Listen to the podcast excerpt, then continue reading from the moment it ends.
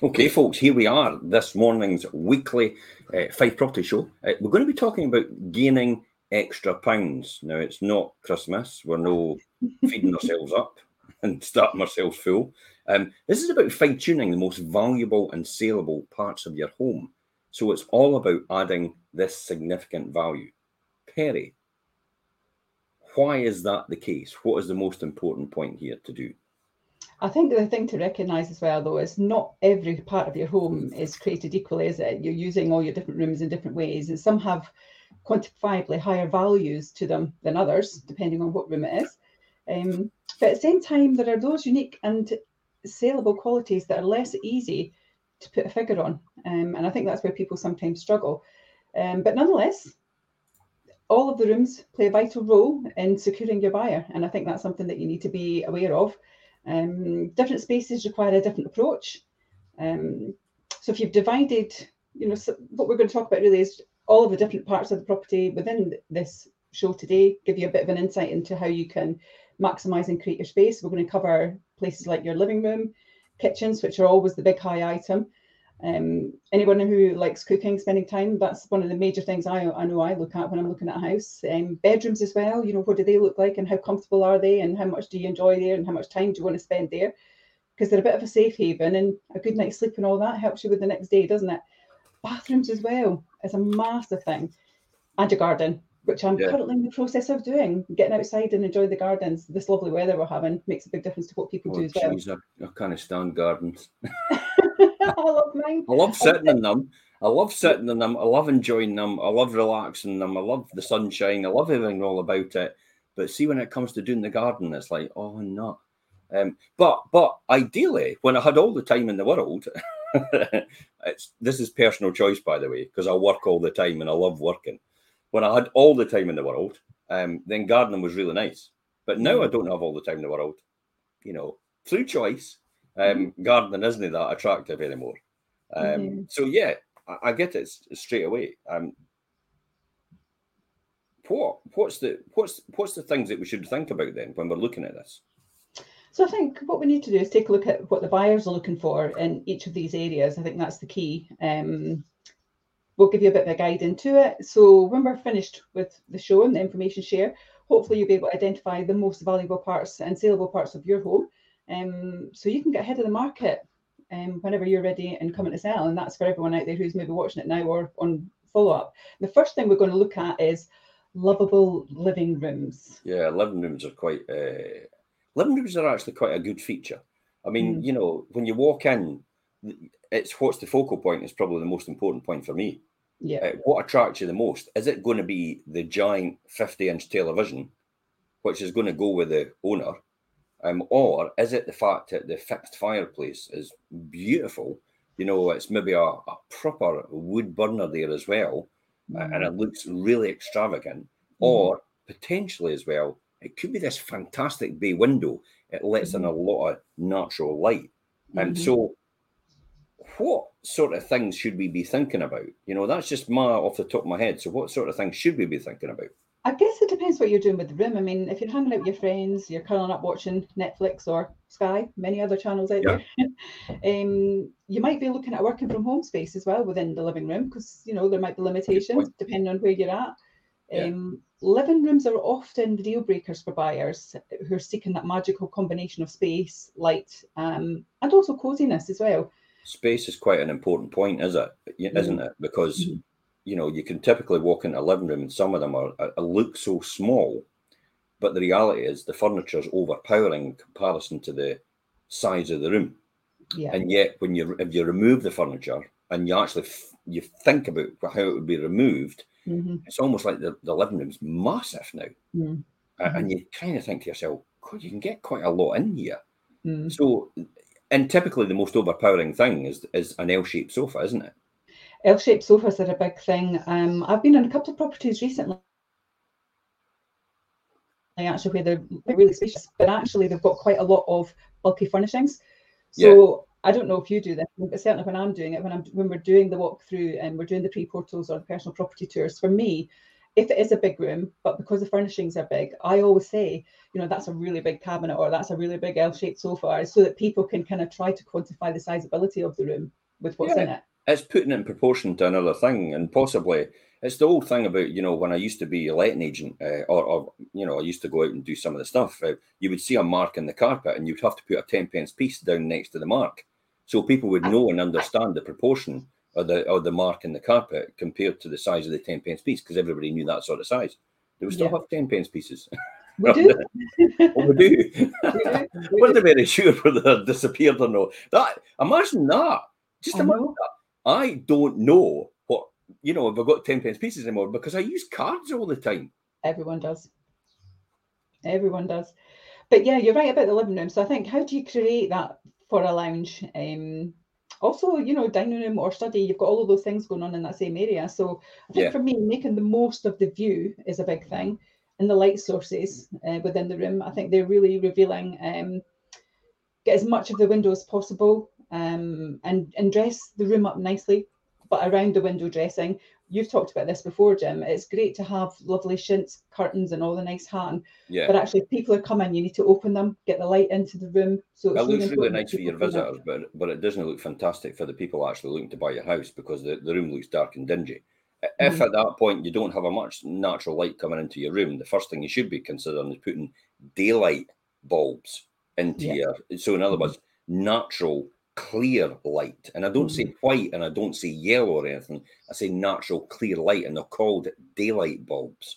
So you don't actually know they're on, but the room actually goes up to the normal brightness, and it compensates for the fact that maybe the window at that point in the day might not let enough light in. Now, Mhm. typical example for us is we had a living room in our first flat, which actually sat and it had the kitchen that came off the side, and the sun came round the back of the the back of the kitchen. So by the time the sun came round, basically it was going down with the way the the the the, the living room was. So it never really had any natural light coming into it. And, and that for me was the biggest challenge. Uh, and daylight bulbs at that time weren't available, so they would have been perfect. Mhm. Yeah, really brighten up. As well as the classic you actually touched on it about the view. This is quite important as well. It's like why would you why would you cover up and and hide a view? Um, but a lot of people actually do that, or they have windows which maybe have got a burst pane, and then then what happens is uh, people look over to it and they just see this this condensation in the window, but it's actually inside the burst pane on the double glazing. Mhm. Yeah, that is a big thing. Actually, it's important, and I think not just that, you're also creating um, a focal point of the room as well. So I think it's great to create that focal point. Um, it grounds the room's purpose. It tells people why you're in that room. Yeah. Um, whether it's an architectural feature, um, an item of furniture, picture, accessories, as you said, Jim, a fire, a log burner. You know, a lot. A lot of people do focus on a room because it kind of indicates what that's for. So it's good to do that in a lounge area. Yeah. hmm What about sight lines? Is this quite important to open up the sight lines, or Very much so. And we've touched on that even with curtains, but opening up your sight lines and removing the clutter is really important. Um, that's including furniture that's too large sometimes or unnecessary to be in a room to make it easier for buyers to explore without kind of bumping into things and having to walk around things.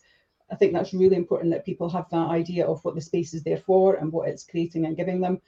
Um, I often say that when I go in, you know, because people are quite open. They want us to guide them and what they need to do. So quite often sellers, when you're out there doing the initial valuation, will say, you know, what would you recommend I do? Is there things I should change? And if a Hmm. room is a bit too cluttered, we'll say to them, well, the famous quote, well, do you want me to sugarcoat it or do you want me to be open? And they say, no, no, I'll Yeah. be open because we need we need to get it right. And I've often said, you know, the room is perfect, you don't need to do anything. What I would do though is I'd maybe take that piece out or I would move that piece somewhere else and it just creates an openness.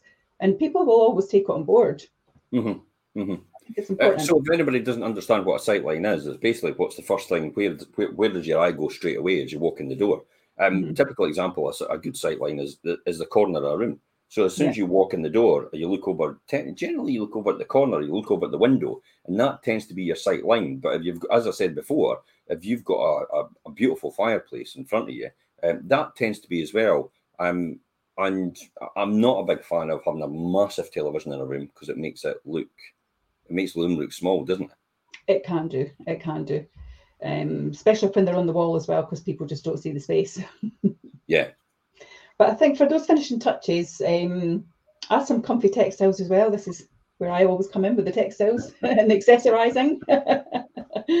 um, choosing accessories that are natural as well, um, materials I think really help. So you know, ceramics, wood, stone, yep. metal, rather than lots of different color because you know, sometimes less is more, shall we say? yeah, this is quite interesting because uh, Dave actually says home settings professionals are a massive part of the property industry in, in parts of the US, the United States.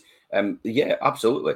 What they do in the United States is, is the basically somebody comes in to sell your house and mm-hmm. all your furniture, existing furniture, is put into storage apparently, and then they just completely uh, regenerate the whole house with new furniture, almost like what you do in virtual staging on a photograph, but they mm-hmm. actually do it physically for for real. Mm-hmm. That's actually I, really surprising, isn't it? It is really surprising, actually, and I love watching that show. I watched Drew and Jonathan, the Property Brothers, and they do that. People trying to sell and they don't sell for ages. They come in and basically rip it all out in regards to the furnishing, restage it, and they get tens of thousands of dollars more because they've done a good job. So it is really important that you understand how to stage a property to get it ready. That comes down to the mentality, though, that you've got the public have to understand the investment that they make will actually have a bigger return. Yes. Definitely. Because you, know, you do get that. Typically, people will think, well, I've got to pay a few thousand pounds for that. I, am actually going to get any real return out of it. And uh, well, look at Linda Martin, classic example of staging a house. You know, mm-hmm. when Linda buys a house and completely refurbishes it, she makes it look like a completely different proposition. Mm-hmm. And the value goes up considerably and significantly mm-hmm. to the point where you think, geez, is it really down to to doing that and understanding what to do and and dressing the house properly. Mm-hmm. And, and, I think I've got to say, probably the answer is yes. Yeah, absolutely. But a lot of people just don't want to invest that and actually just decanting all their old furniture and putting new. That's the that's the why we talk about. Usually, typically, if you're going to buy new furniture for your new house, then buy it for your existing house now and get rid of your old furniture because mm-hmm. you're more or less staging it before you actually leave for your next house but you're not actually handing that furniture back. You're taking it with you. Mm-hmm. So mm-hmm. why would you not do that? Mm-hmm. Well, you often say that, isn't it? And it's not just that, you get to enjoy it as well for the time that you've got it in the current house where you're trying to sell it. I think there's sometimes as well where we do have to have that honest discussion because we often hear as well, Jim, don't we? Oh, my, my house will sell, no bother. I would be, uh, I would be, I would be a billionaire if I if I got if I got money for every time I heard that phrase, you know, my house will sell, no bother. Mm-hmm, okay, right, we'll take that with a pinch of salt. Yep. Um, people, you know, people, it's their home, they've lived in there, there's a lot of emotional connections. And I think that's the thing that's hard to come over as well, is that the realization actually you've got to now detach that emotion from it because you are moving on, you are selling on. So it's about getting yeah. the right guidance to be able to just do what you need to do to make that dream happen because you're moving for a reason it's funny when I actually said that phrase about house will sell no bother. Um, I actually got that right yesterday. My house will sell no bother, and I said, "You're absolutely right. Every house will sell no bother at the right price. Mm-hmm. However, you've got me to get the price that no one else is going to get, and mm-hmm. that's where my added value is. Uh, yeah. And you know, that's it in a nutshell. Uh, let's talk about kitchens. Kitchens are, you know, kitchens are probably the next one that everybody. As soon as you walk in a kitchen, and it's just brand new and it just ticks all the right boxes. It's like, you know, I think most people, do you think most people have actually made a decision they're buying that house? Absolutely, they are, Jim. And certainly when I go around a property, um, for me, the things I'm looking for, even when we're doing the valuation, the kitchen and the bathrooms, for me, they're the big ticket items in a house because yeah. those are the these are those are the things that really matter to people. So if the kitchen is taken care of and is fantastically well done and it's new, etc., like you say, it makes a massive difference to the buyer because instantly they're thinking they've saved tens of thousands of pounds. Yep. That's just the mentality that comes with it. So, I mean, having a cook-worthy kitchen is really, really important. It's vital. I think kitchens are hands down the area with the greatest concentration of value. Yeah. Um, whether that's an open plan corner to maybe a galley kitchen, because a lot of people like different types of kitchen as well. Yeah. Um, to the central hub of the kitchen as well. You know, can I get a dining table in there? Can my family sit while we're cooking and chatting? all of those things are really important to people, isn't it? Mm-hmm. So, is it worth going down the town on the on on the down the down the town on fixtures and fittings, including many appliances, as possible? You know, is it is that the thing you should really be doing? Your kitchen needs to look like it's, you know, high quality brands and boost that luck lux factor? Is that is that the sort of thing we should be looking for, or or depend on the price of the property? Should we actually be just considering things like I tell you what, if I'm going to do the kitchen, well, here's another thing. Should you really do the kitchen if you're selling your house? Should you go for a mid market range, or should you go for basic, or should you go for luxury? Where does that all stand? You know, mm-hmm. what, what, sort of what, what what's your advice on that? You know, what, think, what should you do? I think for me, I think you've hit the nail on the head when you mentioned about there about the value of the actual overall property. I think that makes a big difference. I think it's not just the value of the property; it's yeah. also what does the rest of the property look like. So if all of the property is high tech and the kitchen needs a bit of an upgrade, sometimes actually I'll say just leave the kitchen because actually someone will come in and change it anyway. If all of the property is kind of neutral and maybe a few of the rooms need doing, again, I would say just leave it. Yeah. If they've done maybe one really great room and actually it really needs doing, then yeah, go low grade. Or where's your location? What price point are you wanting? And does spending maybe 10,000 on a great Wren kitchen give you 30,000 yeah. back? And those are the things we need to judge because you could put a 10 grand kitchen in one house and it won't add value, but you could put a 10 grand kitchen in another house and it could add maybe 30 or 40,000. It depends, yeah. doesn't it? Yeah. So you're cutting your cloth to suit your purpose, you suit your budget, aren't you? Absolutely, absolutely. That's probably the most important point. Uh, should we be ensuring that we've got cupboards and stuff like that? What sort of things should we be thinking about when we've got the kitchen? Yeah, so it's a space thing. So you know, people you ensure that there is ample cupboards and shelves. Um, it's easy to kind of swallow those up with cookware. I was in a property yeah. recently where they we talk about sight lines earlier on there and the kitchen was a galley style kitchen. There was a window and the door was on the same side but actually down this side of the galley kitchen what they had done is put a unit under the window but they had a really big cooking appliance there because the gentleman was a chef. Yeah. and i said love the kitchen but when the videos photos and viewers are coming that item needs to go in the cupboard. Oh but i use it every day. I said that's fine. You can use it every day. And bring it back out again. it's funny. I just told someone that the other day. Just declutter the whole the whole kitchen. Make mm-hmm. sure people understand that they can see preparation areas when they're actually mm-hmm. looking through these videos and actually looking at the photographs as well. You're not mm-hmm. leaving your stuff. So they don't they don't really want to see it in the photograph. They want to see how their stuff's going to actually sit there. Where Absolutely. am I going to put all my items? It's, it's classic, like you said if, if you've got a chef coming along, the chef's immediately going to look at these photographs or look at the video and say to themselves, where is all my stuff going to go? Mm-hmm. Where am I going to put all my preparatory things? Yeah, um, I can't cook in the kitchen. And and for the temporary for the temporary time to do that, to put them in a cupboard and take them back out, you know, it's it's worth its weight in gold, isn't it? Totally worth its weight in gold. So it's absolutely vital that you make sure that it looks like there is lots of cupboards and shelving space so that people can put their cookware and crockery in there your kitchen needs to look like it's taken life in its stride and that people can go in there and like muster up a storm in the kitchen without feeling that they're jumping over themselves and tripping over bits and nowhere to chop and nowhere to store. And I do it yeah. myself sometimes, you know, when if I'm baking, it's just like a calamity in the kitchen. mm-hmm. Whereas I come straight down to the ergonomic outlay, uh, uh, you know, layout. So you can exactly say, okay, when I start the journey, this is where the plate's going to go. This is where the food going to go. This is where the preparation is going to go. How close is that to the cooker? How close mm-hmm. is that to the fridge? And and literally, I'm like KFC or McDonald's how they would plan it. so so when one person when one person crosses another, it's done ergonomically and as, feed, as speedy as efficient as possible. Know that that's the type of kitchen I'm operating, but but that's kind of what floats my boat. Mm-hmm. Um, what other things do we need to think about in terms of appliances and stuff like that? What you know, what's your thoughts on dishwashers? They're a big factor now. I think that, um, and I'm actually seeing that more so now after lockdown. I know this sounds daft, but I think people have realised actually how much of their time is precious to them. So they don't yeah. necessarily want to be spending time doing things like dishes. Mm-hmm. Um, you know, so make room for a dishwasher if you can, even if it's a tiny kitchen. A first-time buyer home usually does feature well-designed half-size models, so you can get you know like the little tiny one. You can get a 400. Yeah. You can get a 400 or 600. The 400 is fine. The 400 does about six place settings. Mm-hmm. Um, and to be honest, the 400 could work for every single home.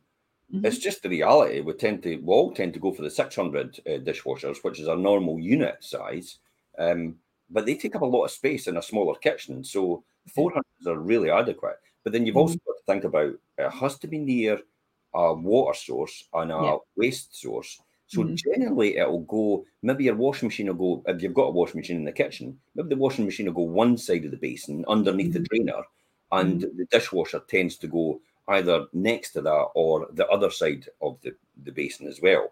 You know, so mm-hmm. you've got one either side. Um, and that's where I think, for me personally, that's where a lot of costs are incurred in a kitchen. Mm-hmm. It's, it's not necessarily the kitchen itself; it's the services that you need yeah. to move. So mm-hmm. when you are going to refurb a kitchen, for example, uh, if you're putting in like for like exactly where it should be because it's exactly how you would want it, you're you're actually going to be pretty cost effective in doing that, and mm-hmm. you can you can basically shop around for the, the, the best value kitchen because that's all you're looking for. Mm-hmm. Whereas if you're wanting to move your cooker, then you'll have to move the gas, you'll have to move the electric. Uh, if you're wanting to move your your sink, then you're going to have to replumb somewhere else, and then you're going to have to have an outlet for the waste and everything. Mm-hmm. So these are things you've got to think about on your journey. Um, if you do, this is what my recommendation. If you do think about changing your kitchen just because you want to sell the house, then alter and it's, if it's really bad, then I wouldn't change. I would only change it for a for a basic kitchen in order to make it look a lot fresher and a lot nicer. Mm-hmm. But I mm-hmm. wouldn't move anything about about where it was. Yeah, that would probably yeah, be my best advice if you were going to go for that, because it would cost a mm-hmm. fortune to move all the services because you're mm-hmm. getting contractors in now, and then it also delays the critical path of the project because yeah. you've got to rely on everybody coming in at the same time, back to back, in order to make that work. Mm-hmm. Yeah, I would agree with that. But actually, the dishwasher for me is a, is a positive thing. And a property that we've sold just recently, they had a that gentleman's a chef. Funnily enough, we've got a lot of chefs just now. But that gentleman's a chef, yeah. and what they did is they had a half dishwasher but actually, then what they also had, because they put a half dishwasher in, they then had the space and they put in like a mini wine cooler fridge. So again, it's people are thinking, oh, this is nice. Oh, this is luxury because I've got a dishwasher, I've got a wine fridge. It's just the impression that you're creating, isn't it? Absolutely, that's what it is. It's mm-hmm. uh, people aren't buying your house for for the fact that it's got three bedrooms or two bathrooms. Mm-hmm. They're buying it for what it will give them by yeah. having three bedrooms and two bathrooms. Mm-hmm. Especially if you've got a bathroom downstairs, bathroom upstairs, or a mm-hmm. WC downstairs and bathroom upstairs, because then they know they don't have to go far just to go to the toilet, mm-hmm. or guests have to go to the toilet. Nobody have to run up and downstairs. So there's a huge advantage. Plus the fact that it's level all level on one on, on one level living for maybe an elderly parent or somebody has a, a has a need for that, then it can accommodate them. So mm-hmm. see how the regard it's not about you know primarily on a basic instinct, it's quickly about yes, it has four bedrooms, but mm-hmm. then it comes down to where is it and how does that benefit me? Yeah. And that's exactly how the kitchen should be as well. I agree. How, how's the kitchen laid out? How does it benefit me? How, how am I going to use it? How efficient is it going to be for me? Am I going to be able to? Are we going to be able to eat in that in that room, mm. or have a you know at least a breakfast bar, or have a wee mm. you know in some smaller flats? I do L-shaped kitchens in the small flats. Yeah. So essentially, because it will probably be designed for um, for two people. So mm-hmm. you could stick up a wee table and chairs with you know a chair either side, a fold up table, and, mm-hmm. that would work perfectly in the kitchen. So you don't actually need to sit with a TV dinner on your tray while the TV is right in front of you. Yeah, that's the sort, and you have that choice to do that, but at least you have the choice not to do it. Exactly. I think for me as well, one of the things in a kitchen that's really important, especially if it's a family home, so yep. again, you're not going to you're not going to do this maybe if it's like a first time buyer home, but if it's a family home, get the largest fridge possible. Usually the big American ones that are like connected to the water source and you get ice they're cubes. A, they're a big winner, aren't they? Even though you're even though you're not leaving it, people actually realise straight away they could put an American style fridge freezer in there. Yeah. And and I'll be honest, I'm mentioning it in most of my videos, even though it's not there. Mm-hmm. I actually point to areas where potentially you can have American style fridge freezer there. Uh, and that makes it work. Um, because that's what people want. They don't want to go to they don't want to go further afield to go and go to a freezer mm-hmm. or anything like that. You know, mm-hmm. my mum's got my mum's got a fridge in the kitchen, and then she's got a fridge freezer in the kitchen, by the way, and then she's got a freezer in the laundry, and then she's got a freezer in the garage just in case. Mm-hmm. There's, there's only two of them. it's like what? It's like, mum, we have actually left many years ago. We have our own houses now. but you never know. You might need something to eat. Either that or they've got a fetish for ice cream, Jim. and it's like if Armageddon's going to happen, I know where I'm going for my food. You'll be fine. we won't publish the address, but we'll certainly give an indicator at the time. I think as well, though, one of the things to look at, and we talked about it earlier on as well, is keeping your best gadgets on show. So yep. it might not be the things that you use all the time, but if you've got that nice luxury kind of, so say it's, you know, people who do want to bake or cook in a kitchen, if you've got a beautiful cake mixer, for instance, bring that out and just sit it in a lovely corner because again, you're giving the, you might not be making anything, but you're giving the illusion that you can do that in that kitchen, aren't you? Yeah, absolutely. So I think that's right. really important. The the upgrade, here's the upgrade here as well, the worktops so if your kitchen is looking pretty tired, often if you actually just put new worktops on it, it'll make a fundamental difference. Mm-hmm. And if, if, it's just if it's just keeping everything where it is, it actually might be worth a it might add a, a, significant amount of value to you. I'm amazed at how many times I walk into people's houses and I'll go, Oh, you just installed your kitchen last year. And they usually typically go, No, the kitchen's about 20 year old. We just changed the worktops. Mm-hmm. Like, really? Wow, mm. I, I, never even thought about doing that. Or I just changed the worktops and then I painted the carcasses. Yep. You know the other great thing, I, the other great thing just now, and it's so weird that we're covering this topic just now because Billy and I were having this conversation this morning. So our kitchen's quite dark, our cabinets, but actually the cabinets are fine. There's nothing wrong with them. So we did it in a house previously, and we were agreeing it this morning. We're actually going to get the you can vinyl wrap the cabinets. And I was just about to say that. I, they're fantastic. So we actually did it when we sold our last house with you, Jim, which is how we kind of started this journey. We did it in that house. So it's fantastic what they do. And honestly, I think we vinyl wrapped something like 15 units. Yep. And it was about 800 pounds, Jim. And that added thousands of value to that kitchen. Yeah. Thousands. And we're going to do the same here, but they don't just wrap the cabinets. We've got tiling on the back as well, but I don't want to go all the expense and work and mess of taking all the tiles off. They actually yep. put a vinyl wrap on the tiles. So I've got a grey kitchen that's quite dark. The tiles are quite dark and kind of grey striped. So we're sitting this morning. So what we're going to do is we're going to get a vinyl wrapped white and we're going to get a mustard vinyl backsplash. Yeah. And it'll cost it might cost us about six or seven hundred quid. And it'll be that's, like a new kitchen. That's really good. That's a great idea just to give your kitchen a refresh, isn't mm-hmm. it? Mm-hmm. Um, and, you know, I take it somebody will, you know, anybody out there that's wanting to tune, wanting to know more details, you just get in touch with you. Yeah, um, I've got the company's details. I can pass that on. Um, yeah, but perfect. they're fantastic. So I would certainly do that, and it's a good cost saving. But actually, will look like you've put a new kitchen in. But the thing is, if you're only going to invest in one room of your home, mm-hmm. the kitchen is where you're likely to achieve the single biggest uplift in the value. So you want to turn that into a magnet for your buyers because that's the room that people will spend most time in. It's where they'll sit with their friends. It's where they'll sit with their family. It's where they'll socialize it's where they'll do their engagements it's where they'll have parties it's like it's always a kitchen eh?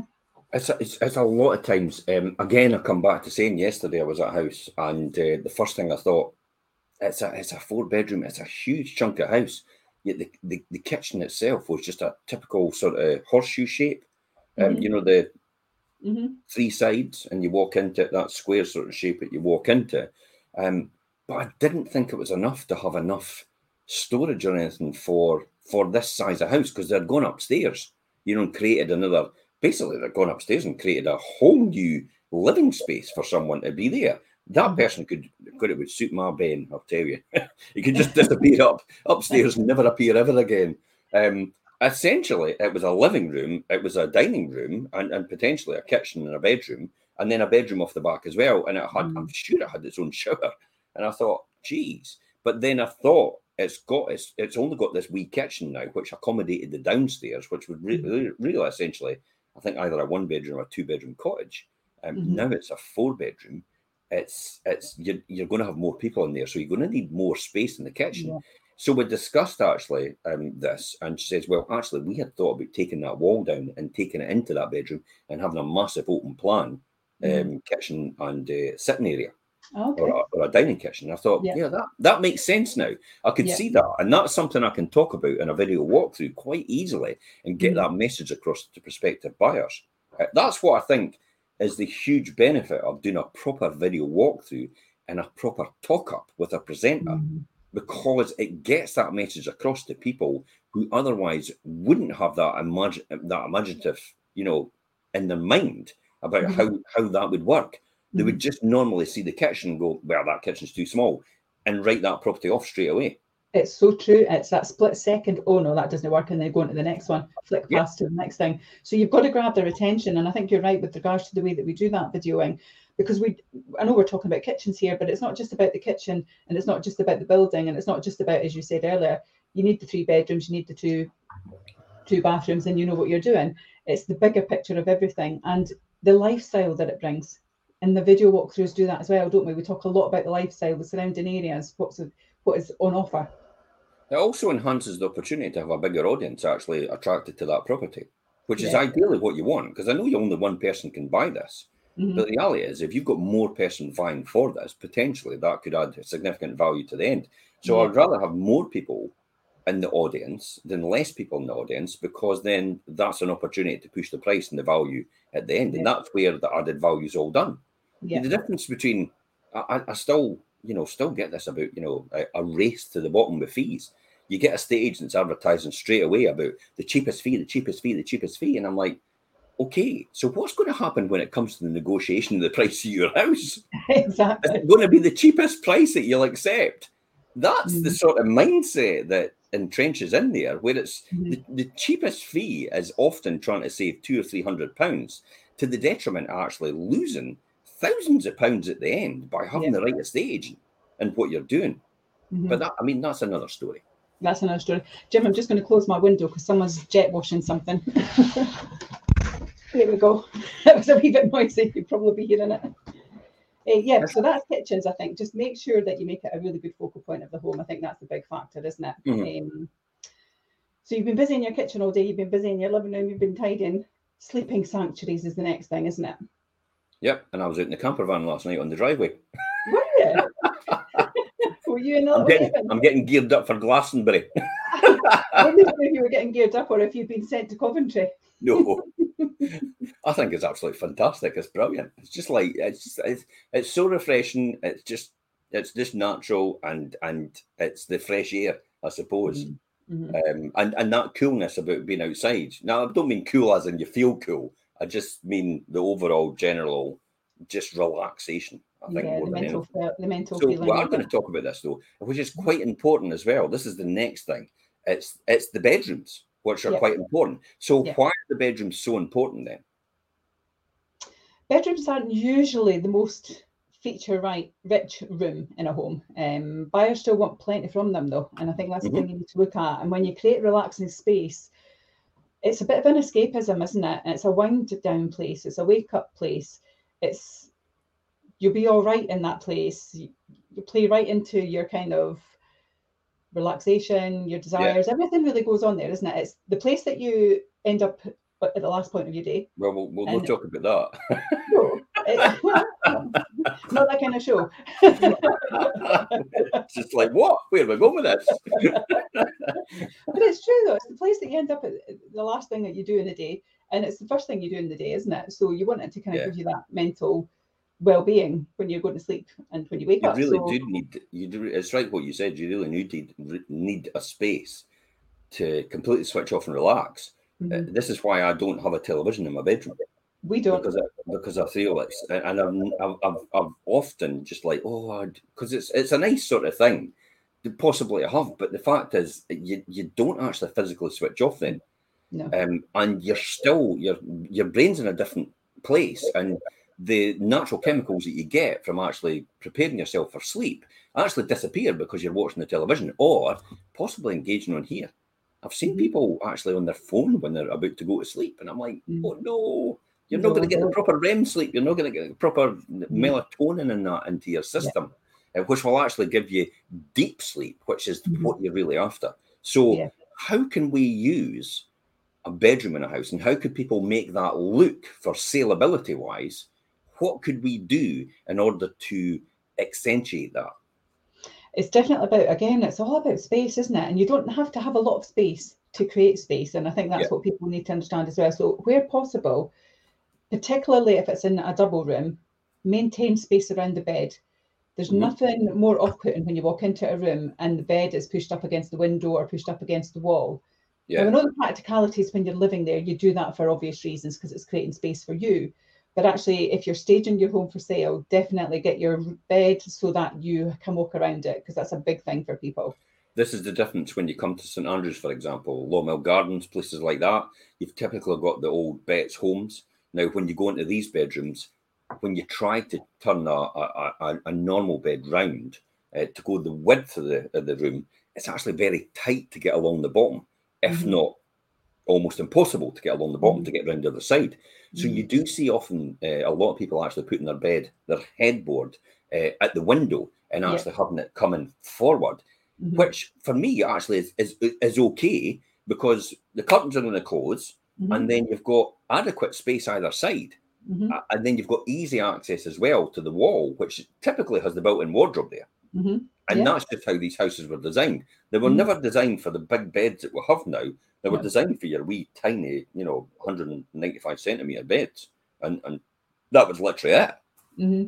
But with the size of beds now and the frame it goes with them, it makes it almost impossible to get it over. You know, get the bed, the width, the width, the length of the bed, and the width of the room.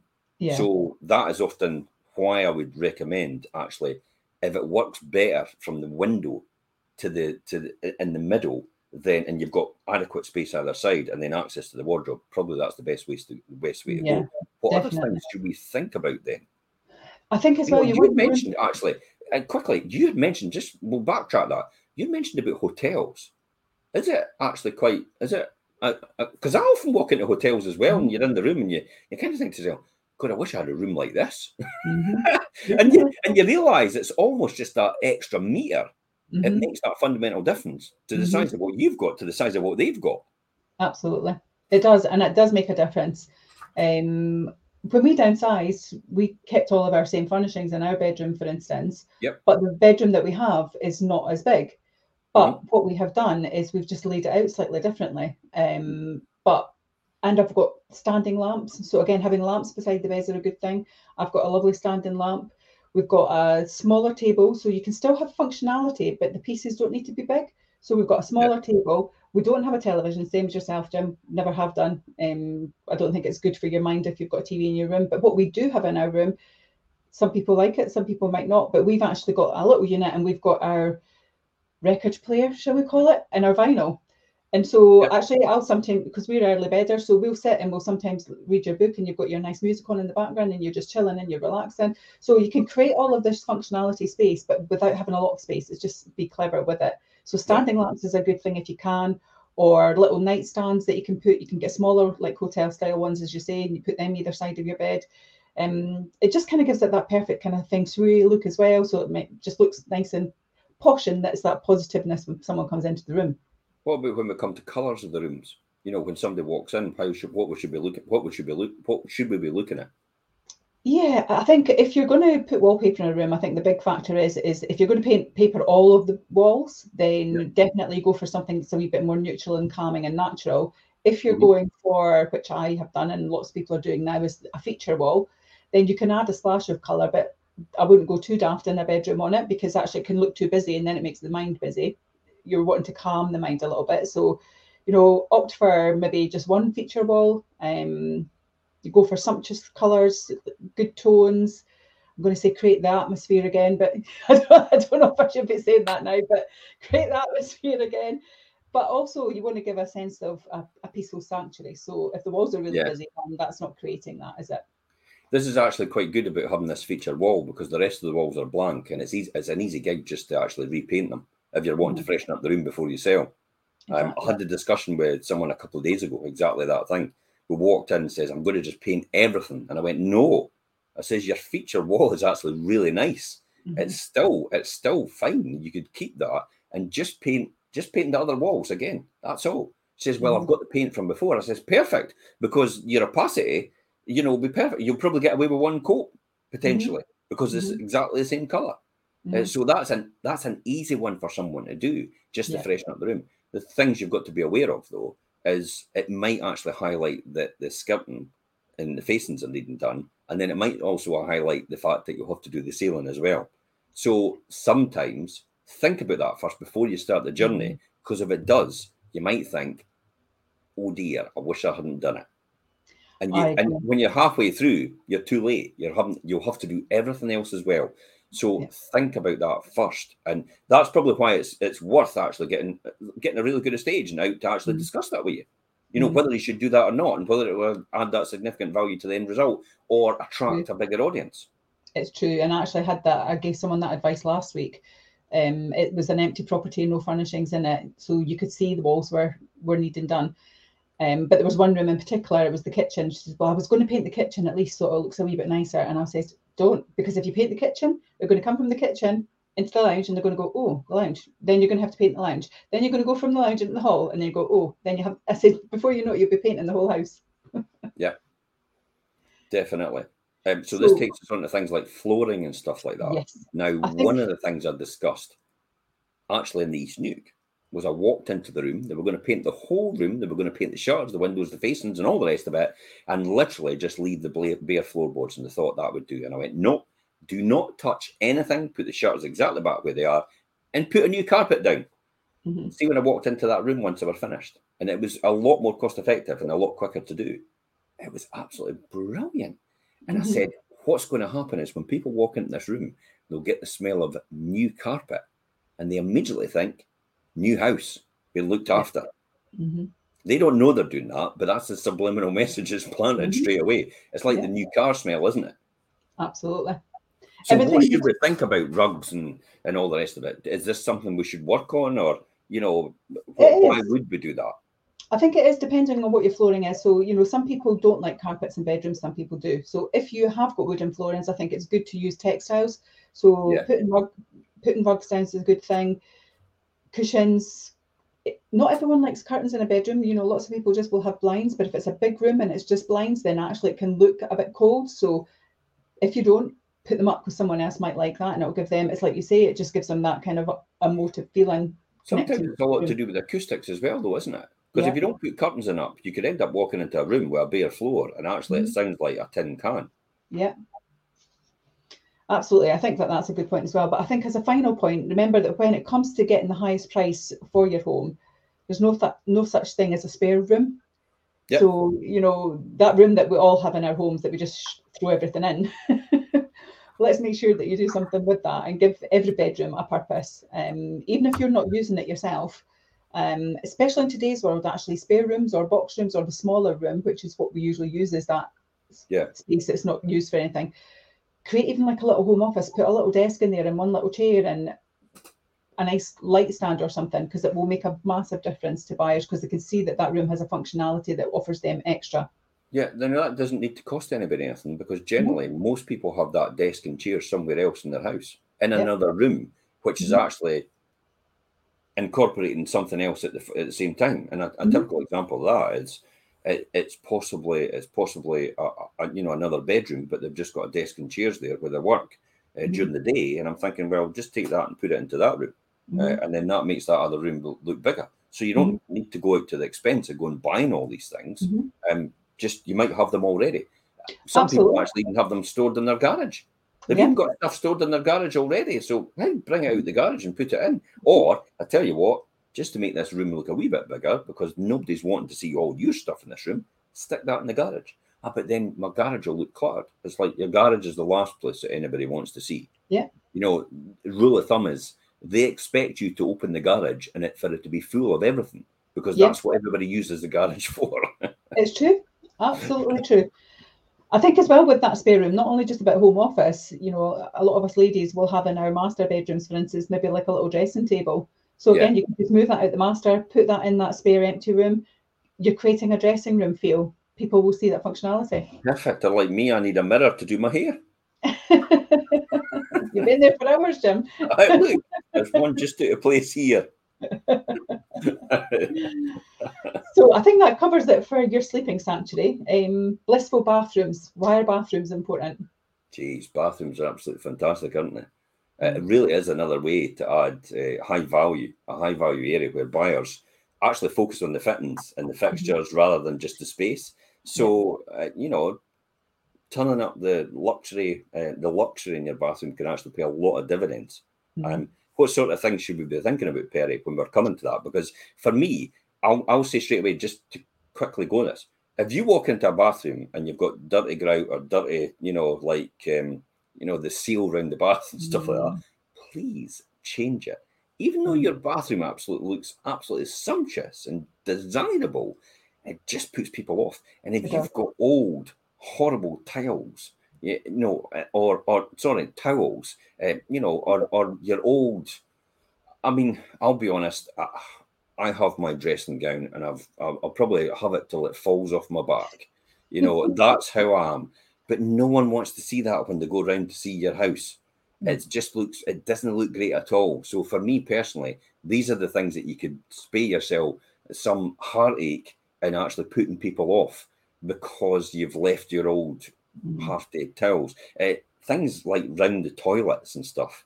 You know, your toilet the carpets and and your your seat covers and stuff. Mm. No, no, they're just they're they're a harbour for dust and and mm. you know smells and all these things. People so, just think germs when they see them. Exactly. So so what should we be thinking about then, Perry?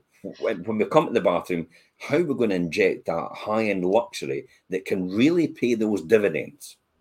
I think the biggest thing is people bathrooms. People like to see white, don't they? Because white is clean and it just looks fresh. So if you've got white porcelain, yeah. you definitely want to be matching them up and pairing them with high quality taps and metal finishes um, mm. for a universal timeless appeal. You want to try and do that. Avoid faddy colours for permanent fixtures as well, because it's not everyone's taste, and they might just come in and go, oh, and they don't like that, and that's going to be a lot to change. Mm-hmm. So I think that's really important. We see that I'm seeing that quite a lot just now, where you're you're seeing the like the brass fittings and the black fittings, and whilst it's nice and it can have its place, it's not oh, timeless. For me, the black fittings are a fad. Mm. Um, it's really it's, it's going to go of date pretty quick. I mean, it looks great to sell a house, and that's exactly what somebody's trying to achieve. Mm-hmm. Uh, and, and fine, probably that's what you'd want to go for then if you're trying to, if you are, because we're talking about selling houses, that's yeah. what you want. Yeah. But for long term, most people are going to end up working out eventually that, you know, that, that that's, it's probably out of date. It's not it, for them. It's a typical example of, you, you know, you remember and I'll remember this about the Pampas Green baths. They were fantastic at their time, and everybody wanted Pampas Green. They wanted uh, Whisper Grey was another one. Uh, they wanted uh, the Burgundy. They wanted the deep mm-hmm. blue bath suite, mm-hmm. and all the rest of it. And and they might come back, but I tell you, they'll probably come back once I've ripped them out of all my houses. I'll rip them out of all my houses and put white ones in, and all of a sudden they'll come back into fashion. And I'm like, damn, I wish I'd kept them. I doubt it very much, actually. No, I doubt it very much as well. but yeah, white is definitely one to go for, and the, yeah. the gold caps are no are no no because no, no, I would agree. people like to see clean, mm-hmm. clean, and chrome does it every single yeah. time. That chrome metal finish, it's definitely. a timeless appeal. Uh, uh, yeah, absolutely. Just what you said there, Perry. Avoid these fabric colours um, for the permanent fixtures. Mm-hmm. Um, okay, uh, you know, showers for me, showers definitely. Let's talk about that. Showers. There's nothing more off-putting because some people do walk in and say, "Can I check your water pressure?" And the switch on the shower, and it's like dripping. it's like, and you kind of think to yourself, "I'd love to have a shower. It's going to be powerful and it's going to feel invigorating." That's the word I'm looking for. Right on the money. And that's what I want. See what I'm talking about benefits. Mm-hmm. It's not it's not the feature, which is the power shower, it's the benefit you derive from it. Yeah. So invest in, you know, possibly you've got a really good quality house and it's a high value house. Invest in that uh, expensive power, uh, powerful shower with a strong water pressure and the thermostatic control for even temperatures and that invigorating experience. Mm-hmm. you are regenerating, uh, reinvigorating, or refurbishing your bathroom, then make sure you put the controls before you get in the shower not underneath the shower. Because there's nothing more off putting as well as having to sneak into the shower and quickly pull yourself out so you don't get soaked. And then you've got to put your hand in every now and again. Whereas if you've got your controls on the panel at the wall mm-hmm. before you walk in, because this is what most really good plumbers do nowadays, they put the controls before you walk in. You're turning the shower, the shower comes on, you put your hand in and go, perfect, yeah, I can walk in now. Yeah, absolutely. I think the big factor as well is a lot of people like the rainfall shower heads as well, and we often point them out because again, it just is a luxury feature, isn't it? It's talks high end in people's minds. It, it's just the word, eh? And yet mm-hmm. you can get a rainfall shower like what I've got out of Argos um, for thirty nine ninety nine, and and add it on as an attachment to your existing shower system. Mm-hmm. Uh, and literally, you've got a rainfall shower straight away with the with the added handheld, and you mm-hmm. just flip the the wee um, um, valve round for, mm. for whichever one you want. So that's an easy option to put a rainfall shower in without any any real cost. Mm-hmm. No, I agree. I think the other thing for me as well is the tiling in a bathroom.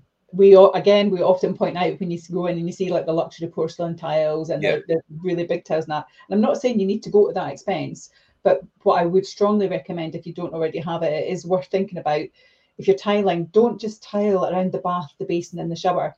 It yeah. really increases the value and makes the property look expensive and that it's being cared for and gives it a kind of complete design if you tile the whole walls. Yeah. I think that makes a big difference. But if you see part and part to people, that's just like, oh, that means I'm going to have to do that.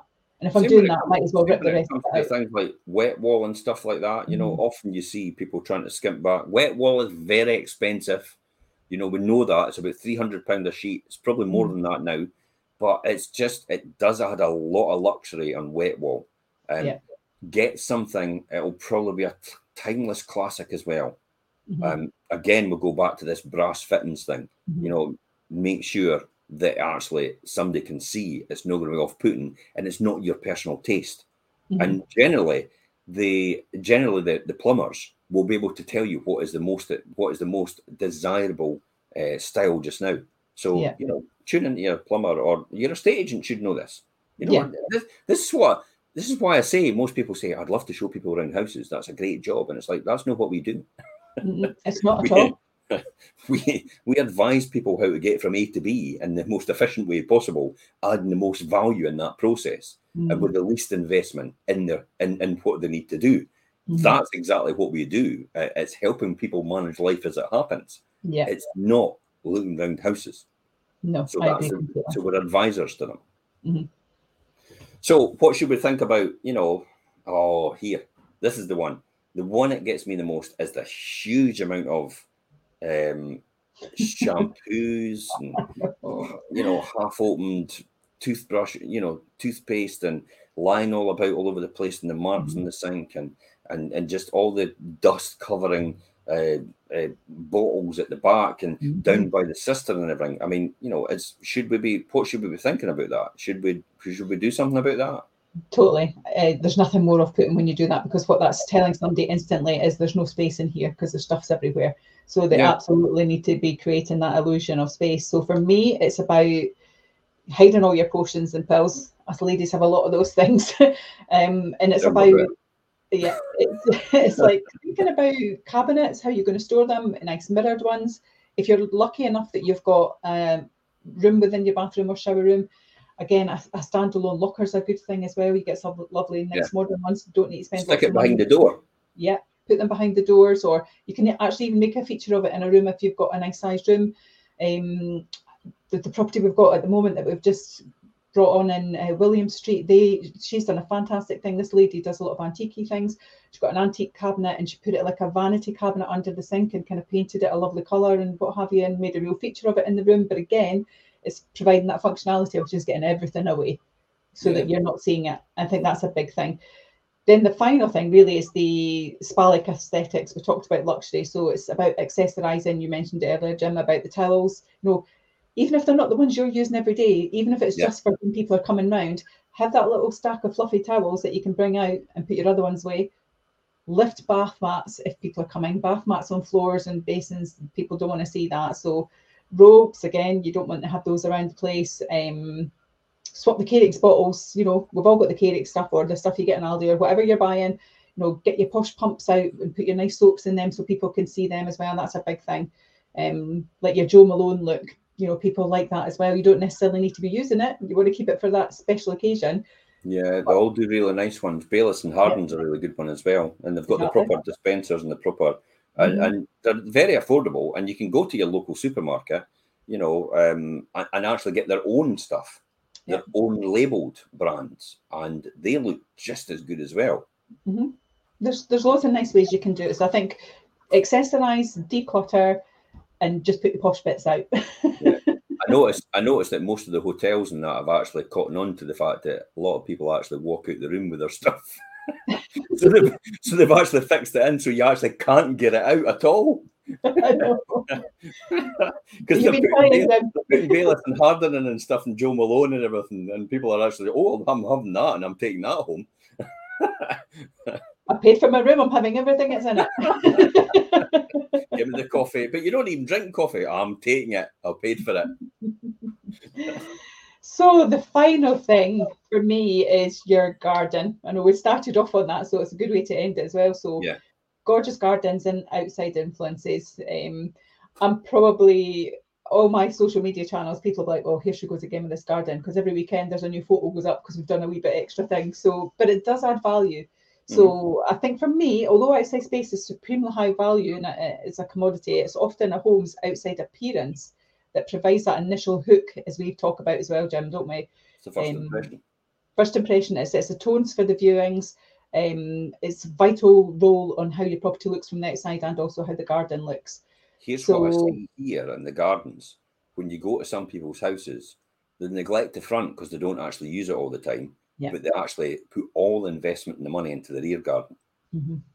And yet the front is where everybody gets their first impression of the house when they walk in yeah. and get to the, the curbside appeal. And it's the first thing they actually see when they when they do the drive by. Mm-hmm. Because you know, contrary to popular opinion, they don't just phone you up and, and say, let's go and see it. They mm-hmm. actually go around and drive around it now. Now that happened with the cribs. You know, mm-hmm. last week when I was in St. Monans, I was in mm-hmm. getting a coffee and literally, the people that were after me said to me, You're Jim Parker. And I went, Yeah. Says, We're actually just round the corner. We saw your video for the one at the cribs that you've just you're just doing your pre-portal on. Um, and it's absolutely, you know, we just thought we'd come and have a look at. Mm-hmm. They never actually spoke to us, they never contacted us or anything. Mm-hmm. They just drove around and had a look at it. And the, the thing for me is if they, if they don't see the right curb appeal, you'll never know about them. No, it's true. No one will ever know about them. Mm-hmm. And, and there has been occasions we, where we get back in front of them though. with proper retargeting strategy, so they don't forget us, and we have an opportunity to catch them again for that very reason. But that's that another, is, that's yeah. another story. That's a that's a good that's a good social media retargeting strategy, which mm-hmm. which we follow all the time and we use to get back in front of that person without them actually knowing it. Now that's an again that's another story. But luckily enough, I had the key and I went, Would you like to go around right now then? and they were over the moon, I'll tell you. That's the that's the difference, though, isn't it? But we come back to. I mean, that had a fantastic garden to the side. It was mm. actually mm. really low maintenance. It was perfectly privately enclosed, and the sun came up on it, went round and went down in it all mm. all day, and went down in it as well. Mm. Um, and it was right off the sunroom, um, which actually led into the kitchen. So you could have your whole lifestyle. Literally, it's just what you said people have actually worked out now that the garden could be another almost usable room. It is massively so. It's a huge thing just now. And that's what we're doing in ours. So we've designed three spaces where we're sitting in the newly third design space. And we're saying, do you know, actually, we could do that over there. And we're now create, thinking about creating a, a fourth space because it, it is about that. It's about that creation of outside space. And it brings so much to people's lifestyles now. And a lot of people as well are enjoying the gardens more, they're socializing more because we had no choice, we couldn't go anywhere. But it's become actually a more of an appreciated item, I think, than before for that reason. So coming so back me, to you saying it provides an initial hook and it sets the tone for your mm-hmm. viewings, mm-hmm. what should we be thinking about then? So absolutely, if turn your garden or a balcony if you've got it um, into an extension of your home, just what we said mm-hmm. there, Jim. Um, styling the, the garden as if it's an outside room is really appropriate with appropriately sized furnishings, um, enough seats for a household yeah. because people want to sit out there and eat, have their morning coffee, have their breakfast, etc. So make it look like it functions for a family as well. Um, but again, if it is a balcony that you've got or a smaller courtyard, because we see that a lot in the East Neuk where people maybe have courtyard gardens, it's about getting a nice, like even just a two-seater table, some nice, nice planters, sun shining, and you can just enjoy it and it shows as a functioning space. Um, so that's really proper important. I just closed my window a moment ago and it covers this next point. Jet wash your paths. yeah. If they're mouldy and they're black and they're weedy, jet wash them. You'll be amazed at the difference that it'll make. Same with your mm. patios and your decking. Trim and weed your grass as well. That's a big thing. Um, you know, people don't want to rock up and then see that it's not being cared for. Um, yeah. Clear away the junk and the clutter. And I know that's really difficult if it's a family and you've got young children, you've got all the kids' toys in the garden and things like that. But and, and a lot of kids have got these trampolines and things, but you know, put the trampoline down at the bottom of the garden, or if you've got a wee side bit, put them in there and just give yourself that opportunity to be able to create a lovely space that you can have room to relax in. I think that's important for people. Um, so clear away that junk and clutter. Um, you want to welcome your viewers as well with seasonal blooms. So get some colour into your garden, whether that's pots or beds, depending again what you've got. If it's a courtyard you've got, you can add that splash of colour with yeah. nice pots and all the seasonal flowers that we've got just now. So I think that's really important as well to do that. Mm-hmm. Um, the other big factor as well for me, and we often see this, Jim, is when people haven't cleared their gutters or, you know, taken all the leaves out from the, the winter months when we've come into the spring or weeds are growing in them. Because actually what will happen is if you get a rainy day, the water's going to be running down your building. People come yeah. and see that, they're going to think there's a problem, aren't they? Absolutely, definitely. They're going to think it, it, it, just paints a picture. Even though you get people actually saying, "Oh, but I fixed that now." Well, mm-hmm. just get rid of the get rid of the stain. You need to get rid of that because it just it just it just tells people there's something wrong. When actual yeah. fact you just told me there's nothing wrong. That happens inside when you get people where you know they've had leaks on their ceiling. It's yeah. like, oh well, I'll, I'll, kind of it's been fixed. I'll get to no. You'll have to do it because mm-hmm. even the even the home report when it gets done, the surveyor will go, okay, there must have been a problem there at some. And yeah. he will mention it. It was at some point, and then what's happened out of that is now it's put a bit of doubt in somebody's mind. Exactly. So I think that's important to do that, but also to to fix you know any chipped paintwork if you've got wooden doors or whatever, you know, revarnish yeah. them, fix paintwork. Repair cracks in your mortar as well if you've got them. So again, if you've got render issues, there's wee bits there, fix those. The front door and windows, we often see this clean them. If you've got white doors and windows, just go around and clean them. If you've got mm. brass mm. fittings or silver fittings, get the polish out and give them a wee buff up as well. Again, it's about setting that scene and showing that it's cared for, isn't it? Absolutely. Uh, you know, it's it is this old thing about you know people just want to see that your house has been looked after, so they don't actually take on, so they don't feel that they're taking on your burdens. Mm-hmm. You know about what you've neglected. Exactly, hundred percent. And I think for me as well, it's the only part of your home that buyers check out before, during, mm-hmm. and after the viewing. The outside needs to stand up to that scrutiny. You know, are they actually even going to come over the doorstep if they've got to the front and don't like how it looks? Here's a quick one as well. Go out to your pavement and do all the weeds along your outside wall. Mm-hmm. Mm-hmm. I see that a lot when you drive into streets now. I mean, you know, we do it, mm-hmm. and our neighbours do it as well, and the street looks really nice. And mm-hmm. you could you could argue about, oh, why is the council not doing it? But the council's got no money to do it anymore. So you've got to do it yourself. But there's it's a it's a really easy thing to do. It's just weed all the weeds in the gutters mm-hmm. outside your front and on the pavement, and then along your front wall as well. Mm-hmm. And it again, you could have the most beautiful garden in the world, and that's just going to put people off. I see, you know, a, a, jungle growing out the uh, out the pavement. So just do it for that one off if you want to. Mm-hmm. I know you maybe don't do it all the time and you maybe object to doing it because that's somebody else's job. But the reality is you need to do it because it will mm-hmm. put people off. Yeah, it definitely does do. And that is what people will scrutinise before they get over the threshold. So when a property looks the part from the outside, it breeds confidence to the person that the rest of the property is going to look nice once they come inside. And actually, it gives them that confidence then to make an offer on your house because they feel that actually they're getting good value for money and it delivers to them what they need. Yeah, absolutely. So, what's the hmm. next steps?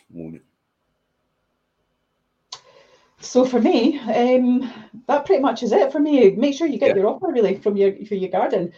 For me, I think next steps for people. I think that every time you know you're looking at property, make sure that you, as a preparer and a seller, make sure that the person come to look at it can see all of the love and care and attention that you've given it. Because if you do that and show the special qualities that your house has, you've really got the opportunity to make your house shine and ultimately get the buyer that's going to give you the offer that you want.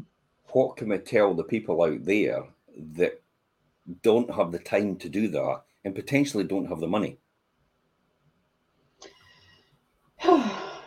you can get someone in to do it. I mean, there's contractors out there that can help with that. It doesn't need to be expensive. It doesn't need to be time consuming. Probably my best advice, though, I would say personally, is get us round for a chat first before you start Mhm. that journey.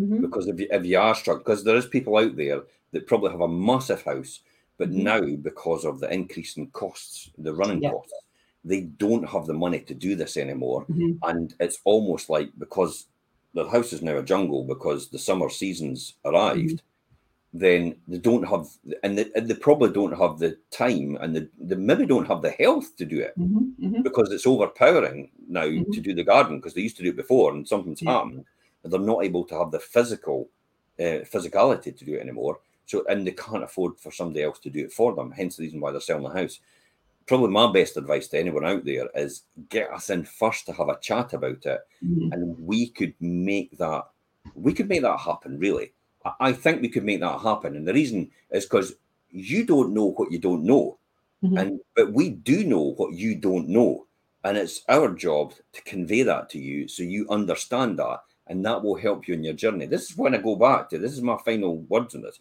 this is when i go back to our job is to get you from a to b uh, hence the reason uh, the more questions you answer of mine the more answers i have about where i need to take you to the next stage in your life Yeah. um, and in the most efficient manner possible and adding the most significant value possible I agree. I mean, and not every part of a home is created equally. And I think some areas, as we've said, do have quantifiably higher values than others. So at the same time, you want your home to be unique. You want it to be shown the saleable qualities. You might not necessarily be able to put your finger on it. Yeah. We can help you with that. Um, and nonetheless, what, what will happen with that then is you'll secure that vital buyer that you're looking for with minimal input from yourself, hopefully. Perfect. Thanks very much for coming on this morning.